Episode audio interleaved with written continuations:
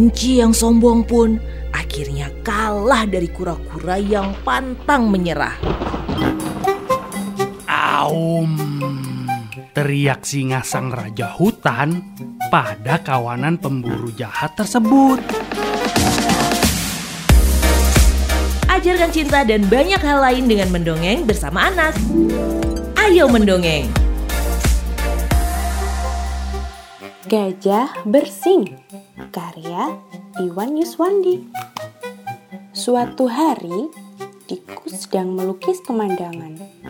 Tetapi gajah selalu menghalanginya. Aduh, kamu jangan terlalu dekat. Belalaimu menghalangi pandanganku. Keluh tikus. Lalu, tikus bergeser ke kanan. Gajah pun ikut bergeser ke kanan. Aku mau melihat lukisanmu, kata gajah. Kali ini, tikus mencoba bergeser ke kiri.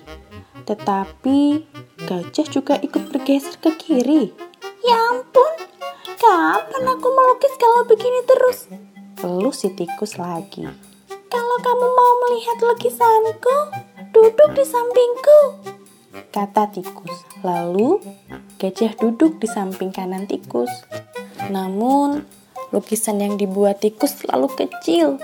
Gajah harus bersusah payah melihat lukisan tikus. Aduh, belalaimu menempel di tanganku. Aku tidak bisa melukis nih, kata tikus. Habis, lukisanmu terlalu kecil buatku, ujar gajah. Sini, kamu pindah ke sebelah kiri, kata tikus kesal. Gajah pun pindah ke sebelah kiri tikus. Sekarang, tikus bisa melukis dengan leluasa. Lagi-lagi, gajah tidak bisa melihat lukisan yang dibuat di tikus. Ia kemudian mendekatkan wajahnya ke arah lukisan.